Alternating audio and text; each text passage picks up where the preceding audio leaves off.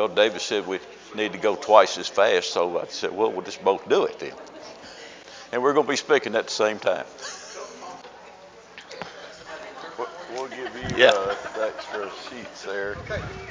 And uh, most have them, but there's some that slipped in here that uh, might need them. None of them have had it yet. Some of them, uh, th- these that just slipped in. If you don't have a sheet, you might raise your hand and Dale will get to you.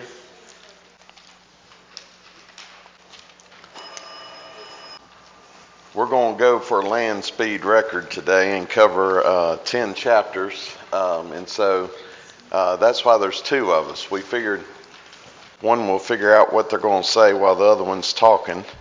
Uh, but if you will, uh, turn to Genesis chapter 41.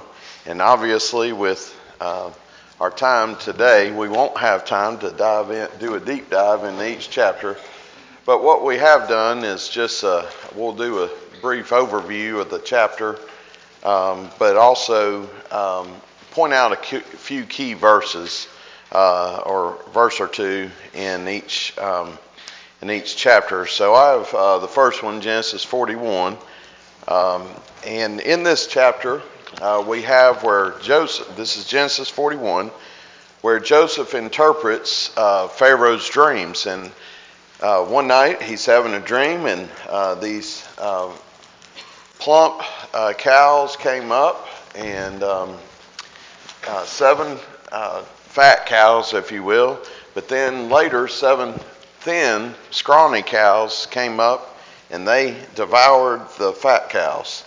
And he woke up, and then he has second dream, and and in the second dream, you had. Uh, uh, seven thin ears of corn that swallowed uh, seven plump, full ears of corn. And he called everybody knew that to interpret uh, the dream. He couldn't do it. But then his chief cupbearer remembered uh, what Joseph had done for him and interpreted his dream and mentioned that to Pharaoh. So they pulled up Joseph. Notice it says out of a pit. So in jail, what he was actually in was a pit, which is interesting because that's exactly what his brothers threw him in uh, earlier on. But we have um, in verse 16, uh, Joseph appears before Pharaoh and he says, It is not in me. God will give Pharaoh a favorable answer. And so Joseph acknowledged that the power wasn't in him, it was in God.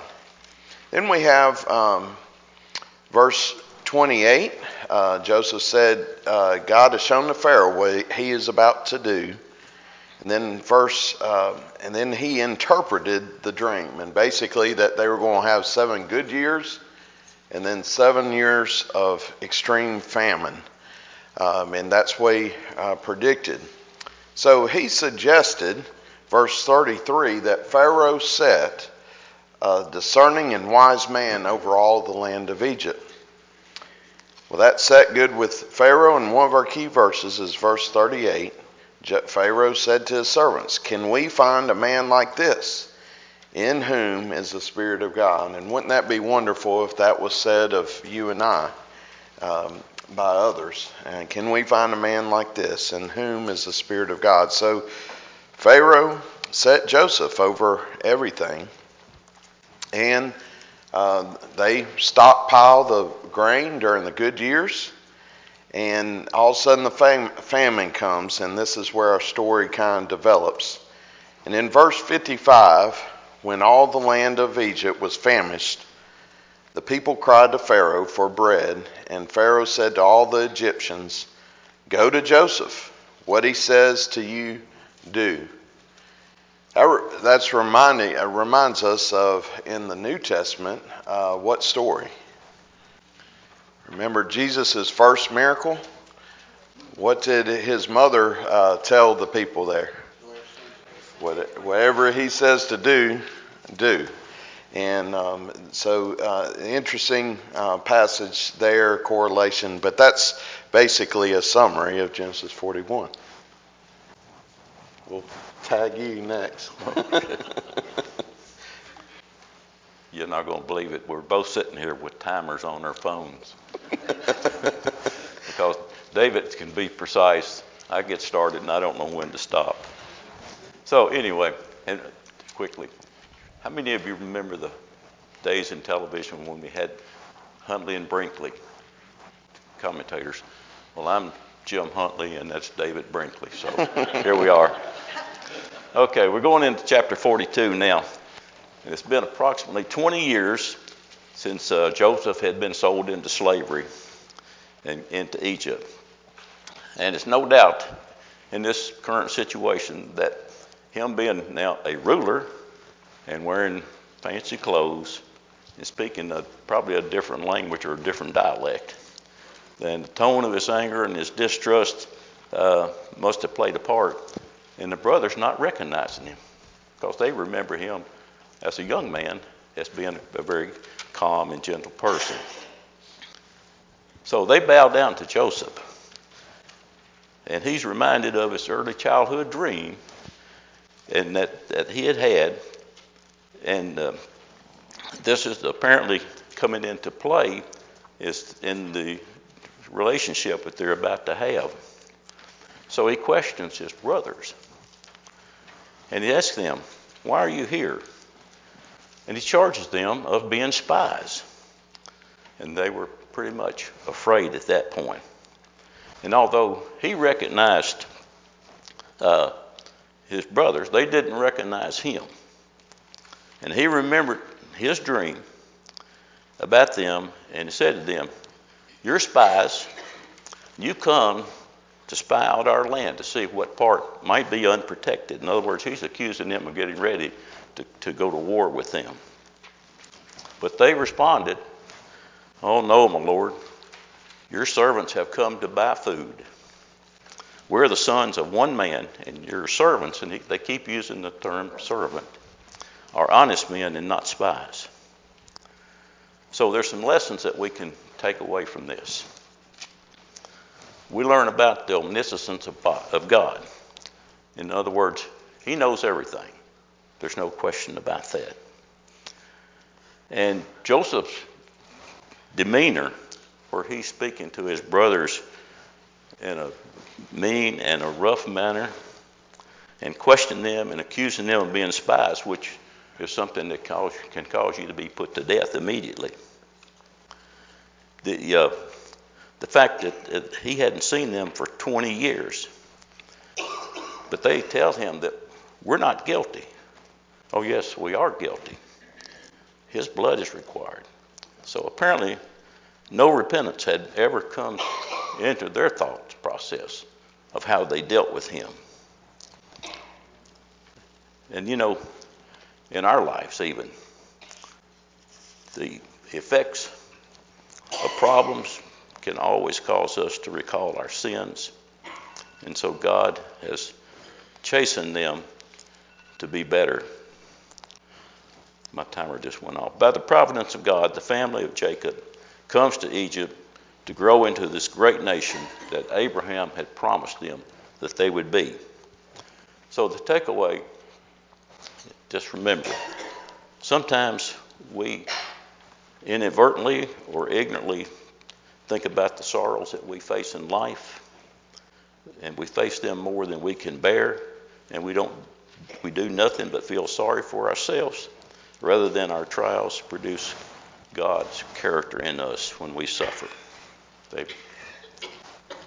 So, um, Joseph's brothers had gone down to Egypt to get grain. As they returned, um, Joseph had their money put back into the top of their sacks of grain, and um, he had bound Simeon uh, there to keep them uh, so that basically they would come back. And so we find that his uh, um, brothers go back home. Uh, Jacob doesn't like it, but Reuben makes this pledge at the end of 42 to kill my two sons if I don't return uh, back to uh, and bring them back to you. Uh, what Joseph wanted to see was his younger brother Benjamin. So Joseph's brothers returned back to Egypt with Benjamin. And um, verse 6 of, four, uh, of Genesis 43, when Israel or Jacob's remember, uh, realizing what's about to happen, he said, Why'd you treat me so badly as to tell a man uh, that you had another brother? And they, he did not want them to take Benjamin. Remember, the two sons he loved most were Joseph, which he's already lost, and, and Benjamin. And so the way he closes out in verse 14, he basically agrees to let them go, but he says, May God Almighty grant you mercy before the man, and may he send back your older brother and Benjamin. And as for me, if I'm bereaved of my children, I'm bereaved. In other words, if they get killed, then they get killed, um, and and I'll be sorry uh, for that. I'll be bereaved. And so, um, again, Judah pledges to keep Benjamin safe. Um, so they go down to uh, Egypt, and they're scared. They're scared of Joseph because uh, they their money had been returned to them and so when they go before Joseph, he said in verse 23, one of our key verses, Peace to you, do not be afraid. This is Joseph saying to his brothers, and they're worried about him. And he says, Peace to you, do not be afraid. Your God and the God of your, of your father has put treasure in your sacks uh, for you. I received uh, your money. So he's basically saying God took care of uh, return that money. Um, I, I, got my money, um, and and so he he comforts them. Well, then Benjamin comes before him, and remember, uh, Joseph had not seen him uh, just yet. In verse 29, when he saw Benjamin, um, we see um, verse 30 Joseph hurried out, for his compassion grew warm for his brother, and he sought a place to weep. And he entered his chamber and wept there. So, uh, again, his brothers still didn't recognize him. Even Benjamin didn't recognize him, but he certainly recognized them. And he was, uh, his heart was heavy uh, for that. Um, and I put down on your sheet that they eat together, with Benjamin having the biggest portions, and that's not entirely true. Um, it was an abomination for the Egyptians to eat uh, with the Israelites, uh, with the Hebrews. Uh, so they actually served Joseph and his people first, and then they serve um, the Israelites. But they're in the same room, and after Joseph and them ate, then uh, we see his brothers eat, and Benjamin had the biggest uh, portion there. Um, he, it says it was five times as much as any of theirs. Um, that, that's just interesting to me that um, his plate was five times more. It was so obvious that he got the bigger uh, portion uh, there. All right, Jim? In chapter 44, primarily we're looking at verses 33 and 34, but there'll be other uh, places in there. So Joseph has set a trap for his brothers by having his servants put not only their grain money back in their packs, but also his divining cup in Benjamin's sack. Now, after Joseph had successfully interpreted Pharaoh's dreams, apparently Pharaoh thought enough of that that he gave him a diviner cup. So the cup was possibly and more likely just a gift, not to be used for religious purposes. So, what is a diviner cup, or what is a diviner? It's basically someone that knows the answer to all questions. Roger, in other words. If you need to know something, ask Roger. He is our diviner. But seriously, the, these were things that were they had gold in them, they had precious metals, and that had nothing to do with how they actually functioned. But a diviner was someone supposedly that could answer all questions, and that's the reason that Pharaoh had given this to, to uh, Joseph, is because of the way he answered his prayers initially. So, the brothers are feeling pretty good at this point. Not only do they have the grain, but they've got the money back also. And they're returning home with that, and they're feeling pretty good. So, quickly, a couple of points to remember. Sometimes when things are seem too good to be true, most of the time they're not true. And it never dawned on them that they might be being set up. But they had not, at this point, even tried to reconcile their differences with Joseph because they didn't know who he was. So, you can almost feel the anguish that they were experiencing when they were accused in the words of Joseph's servants. It states that they stole Joseph's divining cup. And the pain multiplied for them when the cup was found in Benjamin's bag. So Joseph's actions, I think, were cal- calculated on his part to bring his brothers into submission to to, into repentance for what they had done to him. So the lessons learned, I think, in this case, where we are caught up in the problems and trials of life, they can be overcome by turning to God. The seven churches of Asia were tried with false teachers and persecution, yet they were promised that if they overcome, they would receive the crown of life. And even though Joseph treated his brothers harshly and roughly, they're finally redeemed, in a sense, when Joseph reveals himself to him. So in uh, Genesis, uh, the very end of 44, there, uh, there's that verse where he says, How can I go back to my father if the boy's not with me? I fear to see the evil that would find my father. And that just shakes Joseph up. He, um, he's holding them right now. He, he can do anything he wants to them, but that uh, statement that is made there um, by Judah, he, he, he gets real shook up. So, verse 1 Joseph could not control himself. This is Genesis 45, verse 1. Joseph could not control himself before all those who stood by. So he said, Make everyone go out from me. So he sent everybody out except for his brothers. In verse 2, he wept aloud so that the Egyptians heard it and all the household of Pharaoh heard it. So here's Joseph just break, totally breaking down in front of his brothers, and uh, they still don't know what's going on. But in verse 3, he says, I am Joseph. Can you imagine the words and what ran through them uh, when that uh, said? And he asked, his first question is, Is my father still alive? And of course, they're scared of him. But notice verse 5. Now do not be distressed or angry with yourselves because you sold me here, for God sent me before you to preserve life.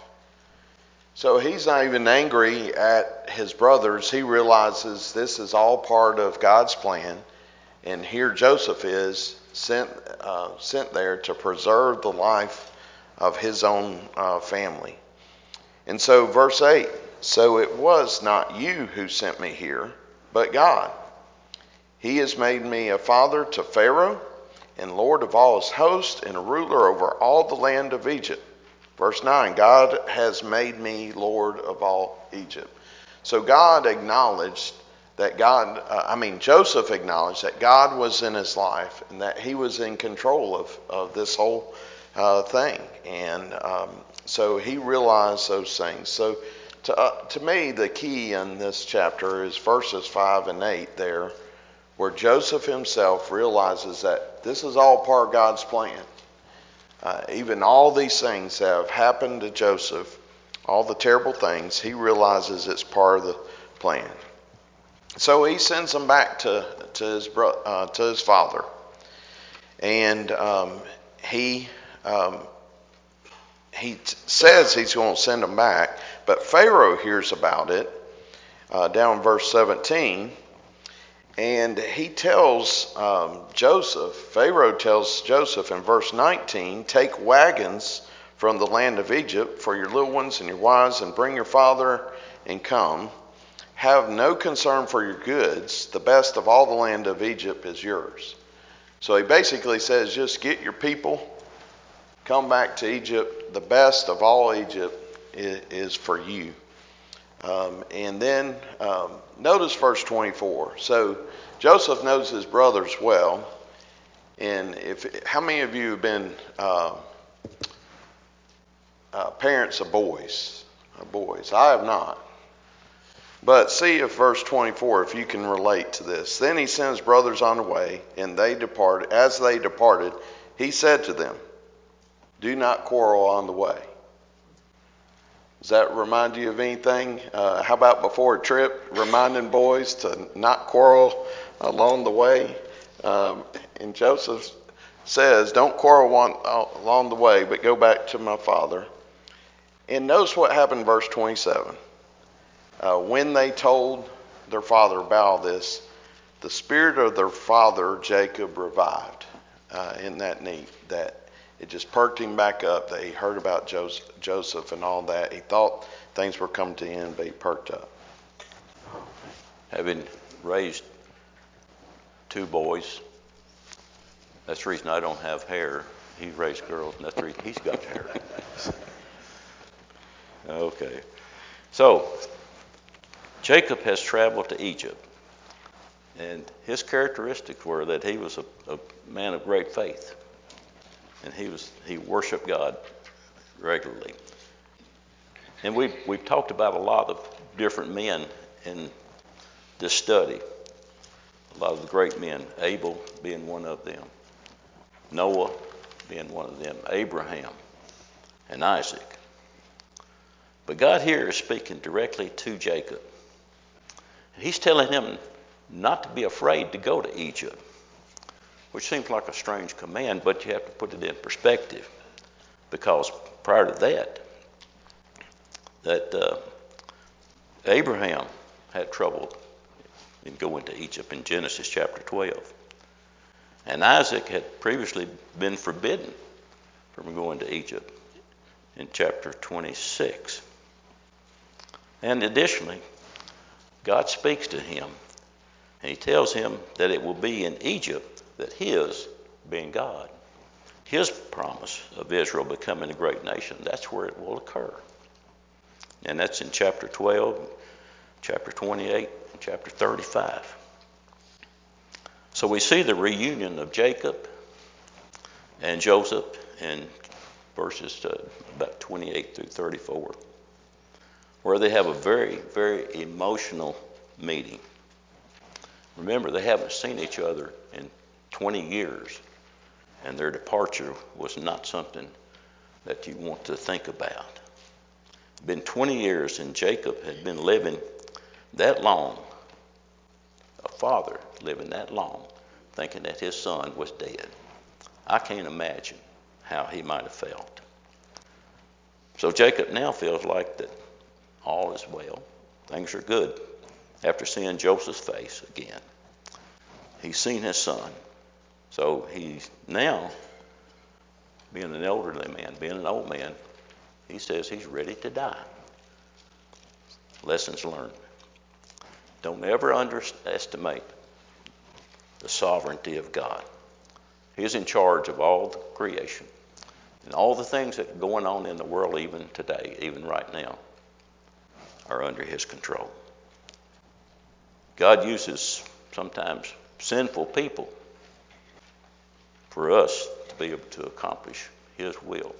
That sometimes we encounter people that force us in the right directions. So God used Pharaoh uh, in Romans chapter 9, verse 7. He's used the Assyrian army in Isaiah chapter 10. And he goes along with even used the Babylonians to bring his people into submission. God does not cause Joseph's brothers to do what they did. They did this on their own. That's a heavy burden to have laying on you. And it was God's will that the people of Israel be saved, to be spared from the famine. We read that in verse 45. And to save them from the evil influences of going back to Canaan and to fulfill the promises that, that he had made to them to make Israel a great nation. And that's in verse 12, uh, chapter, Genesis chapter 12. David. So uh, there, all Isaac, or I mean, pardon me, Jacob, Israel, is coming with all his people. It's a big camp of them. It's 70 people, and they're coming back into the land. And Joseph meets them, and, and um, Sarah and I used to, when we were first married, uh, my first job was at Goshen High School, but it wasn't this Goshen that's mentioned uh, there. But the, Joseph uh, meets them in, in Goshen. And uh, he tells them, now when you go before Pharaoh, that last part of, verse 34 in chapter 46, tell them you're a shepherd because that was an abomination to the Egyptians. Basically, so they could live by themselves.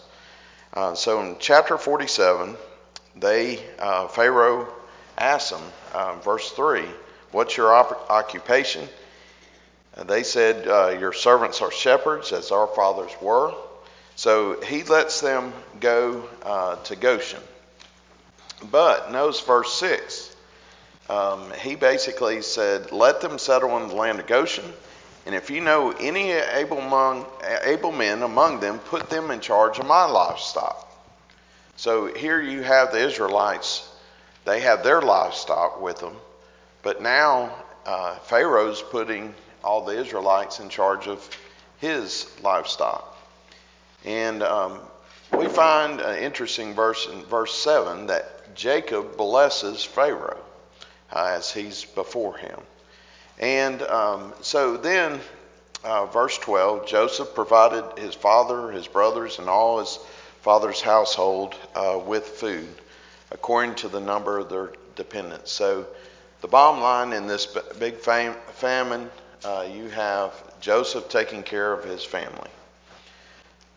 So here's the big famine in the land, and in verses 13 through the end of the chapter, you have what happens.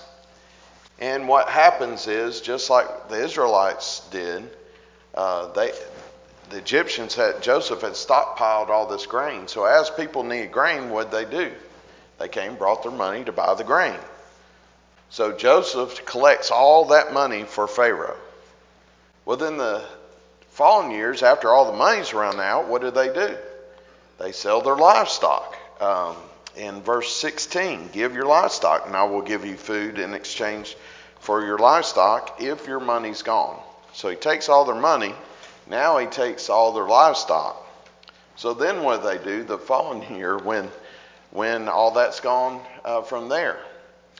They basically say in verse 19, Buy us and our land for food, and we with our land will be ser- servants to Pharaoh. So basically, everybody in the land sells themselves and their land to Pharaoh in exchange for food. So Joseph, uh, through God's uh, providence here, has helped Pharaoh become extremely rich. And basically, everybody's a servant of, of Pharaoh, and they've amassed all this. Um, but one interesting thing, verse 24, uh, what Joseph allows them to do is live on their own land. It belongs now to Pharaoh. But at the time of the harvest, you shall give a fifth to Pharaoh, and you keep four fifths. To my knowledge in the Bible, this is the, the first principle, I guess you could say, of government taking money. But even though these people are slaves uh, to Pharaoh, he gets what percent? 20%. It's just interesting to me that, uh, I don't know, I asked Roger before this morning about how much do we pay, but between all of our taxes, between sales tax and and all that. Uh, the fifth um, would probably be even shy uh, there of, of what we pay these days. But these are slaves now to Pharaoh, but they're uh, they're there to uh, to pay a fifth um, there. Uh, interestingly, but Joseph has basically made Pharaoh a very rich person uh, because of interpreting uh, this dream and leading that and taking care of the people. Chapter 48. Well, before we get to that, I just want to remind David that I don't want to be reminded about taxes because they're coming up pretty soon. And I don't know what percentage it is, but uh, when you're talking about weeping and gnashing of teeth, when I sign that check, it's almost like they're stealing my money. But nevertheless. So in verse in chapter 48, Joseph has been told that his father, Jacob, is at the point of death. So he takes his two sons to see Jacob. And Joseph tells, excuse me, Jacob tells Joseph that he would recognize Manasseh and Ephraim as his own sons in relationship uh, to dividing up the land of Canaan. And any other children, grandchildren that he might have had, he would give them the same consideration. He would recognize them as being the same and equal to Manasseh and Ephraim. And so down in verses 15 through about 20, Jacob has considered himself to be blessed. That not only has he been reunited with Joseph, but also he'd been reunited with two grandsons that he had never seen Manasseh and Ephraim. And he embraces them very emotionally and kisses them in the loving way that only a grandfather uh, would do or would, un- would understand. I know how I am with my grandchildren and my great grandchildren, and I'm telling you, they make life not only interesting, but very sweet. So Jacob wants to bless the two boys, the two grandsons. Remember the blessing being where he divides up whatever he is his. So he wants to bless these two boys. So Joseph lines them up, so to speak, so that when Jacob could put his right hand on Ephraim's head, who was the firstborn, and uh, his left hand on Manasseh. But Joseph is surprised when he sees this, and he attempts to change that to the opposite way as he assumes that Ephraim would be the one given the preeminence. But that was not to be. In verse 19, Jacob says, I know, my son, he too will become great. So, nevertheless, the younger brother would be greater than the older brother, and his descendants would become this great nation that God keeps promising his people. So, what do we learn from this? First thing is Jacob recognizes God's blessings in his life. Down in verse 10 and 11, he speaks uh, immediately to that. Not only that, but Jacob also understands the power of God. We often underestimate the power of God. We see it in it exhibited in all facets of our life. But sometimes we don't put it in perspective and realize how powerful it is. And the fact that Jacob has now found comfort in knowing about God and his redemption so we also have access to that redeeming power. And it's through the blood of Jesus that we are able to enjoy that and to have access to it. There's a lot to be said in all these stories, in all these verses, and the things that we have talked about. But if we can just take away from this, God is in control, God is good, God is merciful. And we have our hope of heaven that lies right into his hands. So Jacob uh, has blessed Joseph's two sons, but he calls all of his sons together in chapter 49. So he calls all of them together. He says, Gather yourselves together that I may tell you what shall happen in days to come. So he does an individual blessing for each son, uh, each of his sons that match them. Um, if you look at verse 28, it says, All these are the 12 tribes of Israel. This is what their father said to them as he blessed them blessing each with the blessing suitable to, the, to him. Um, just as a little side note, uh, I think in our culture we've we've lost sight of this idea of the blessing, and we we don't we all realize the power of words, but especially the power of words that come from our parents. And I think one of the the neat things uh, that we see in this is where Jacob is passing on this uh, this blessing to each of his sons. He's saying something that that matches individually with them. Now, it's not necessarily money that he's blessing them. It's, it's powerful words that match them. And to me, it's key and key points in our kids' lives to do that. Um, I'm certainly not perfect, but one of the things we did uh, with our youngest, we, we did not do this with our oldest, but uh, on her 18th birthday, we, we asked her, Who's the 10 people that um, influence you the most? Who are the 10 ladies that you would love to hear wisdom from? And we gathered them together. Some of them were distant uh, because of where they li- lived. Some of them wrote letters, and some actually did uh, FaceTime and that kind of thing, but some were right there in our home. And they gave words of advice to, to her as an 18 year old. Um, that's similar to what's happening here at the close of Joseph's life. There's two I want to point out. Verse 10, when it comes to Judah, it says, um, verse 10, the scepter shall not depart from Judah nor the ruler's staff from between his feet until tribute comes to him, and to him shall be the obedience of the peoples. This is a prophecy, of course, of Jesus um, and uh, what's going to happen uh, there. And so we have that prophecy. Then we find in verse uh, 22 when it talks about when he goes to Joseph. Notice what's said in verse 23. The archers bitterly attacked him shot at him and harassed him severely, yet his bow remained unmoved.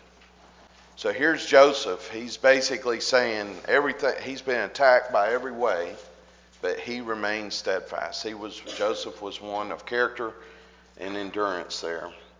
So after this, he tells his sons, after he's blessed each one of them, he says, I'm going to be buried where basically my dad uh, where my parents were buried and where my grandparents were buried, where uh, Abraham um, and Isaac were all buried. He tells them to bury him that uh, there. And then at the close of this, in verse 20, 33, after he said all these things, notice verse 33 when Jacob finished commanding his sons, he drew up his feet into the bed and breathed his last and was gathered to his people pretty powerful, interesting thing. It, it, I can't imagine his sons being there. They've heard a blessing from each of them, uh, about each of them. And then he says, Okay, I'm going to be buried. Uh, he tells them where he wants to be buried, and then he draws up his feet, breathes his last breath, and dies.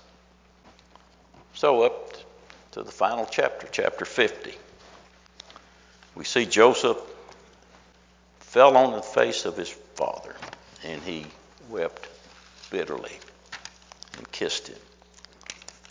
The passing of Jacob in the presence of his sons uh, had to be a very moving, a very emotional uh, time in their lives.